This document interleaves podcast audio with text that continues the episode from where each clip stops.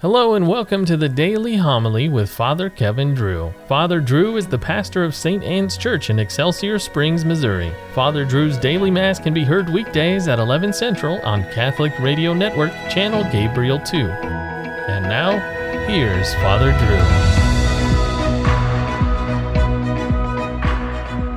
Drew. A reading from the Acts of the Apostles. The apostles and presbyters, in agreement with the whole church, decided to choose representatives and to send them to Antioch with Paul and Barnabas. The ones chosen were Judas, who is called Barsabbas, and Silas, leaders among the brothers. This is the letter delivered by them. The apostles and the presbyters, your brothers, to the brothers in Antioch, Syria, and Cilicia of Gentile origin, greetings.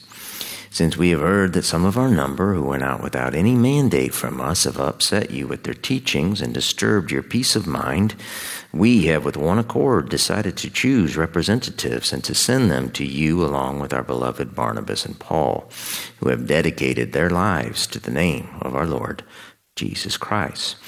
So we are sending Judas and Silas, who will also convey the same message by word of mouth.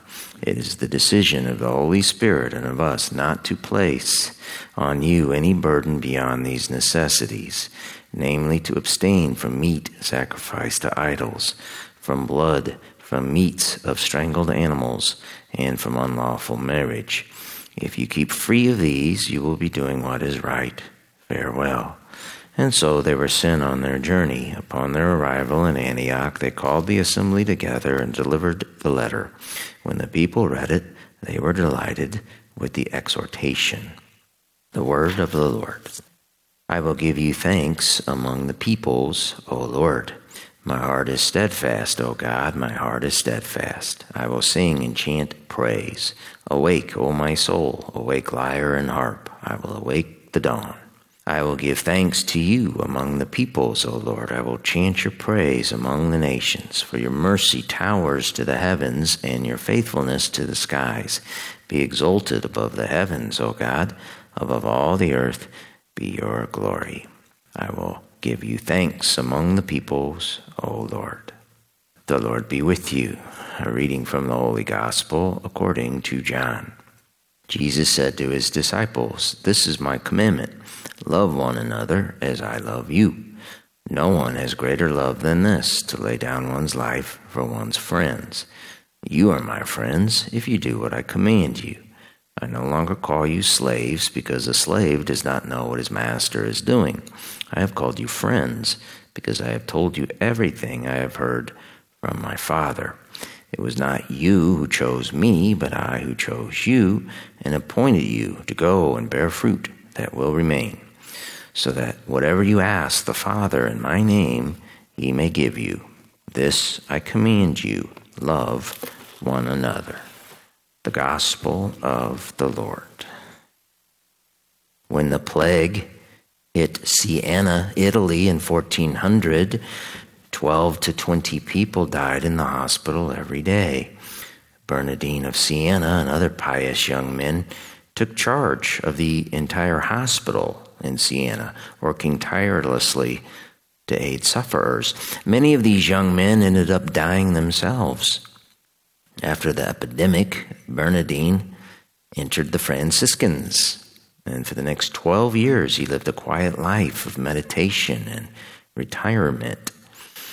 Then one night, a young novice at a convent Bernardine was staying, he shouted out, Brother Bernardino, you need to go preach to Italy. That novice got in trouble for that outburst, but his comments got the superior's attention, and Bernardine was set loose.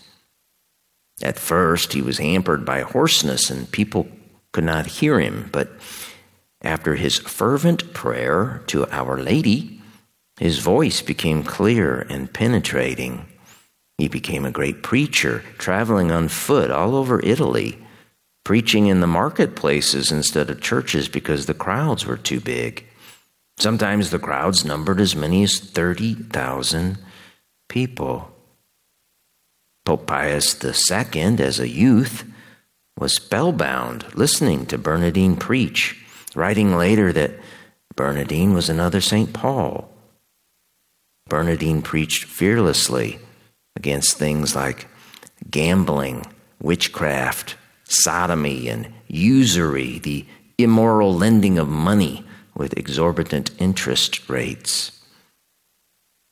These topics give us a picture of Italian life in the early 15th century. It's not a pretty one. However, Bernardine made a difference. He denounced vice so thoroughly that his gatherings became famous for bonfires of the vanities. After his sermons, some of which were three to four hours long, people would throw their mirrors, their playing cards, game boards, and immodest clothing by cartloads into bonfires and burn them up. Pope Pius II was right. Bernardine was another St. Paul because, like Paul, Bernardine was persecuted. St. Paul was hounded and beat up at times for hurting people's pocketbooks. Bernardine would pay the price for hurting pocketbooks as well. The gambling houses in Italy were none too pleased with Bernardine. Neither were those who made playing cards. More than once, conniving between immoral business people and church officials jealous of Bernardine's success got him in trouble. But Bernardine persevered. He even convinced one irate maker of playing cards to switch to making holy cards with the letters IHS on them.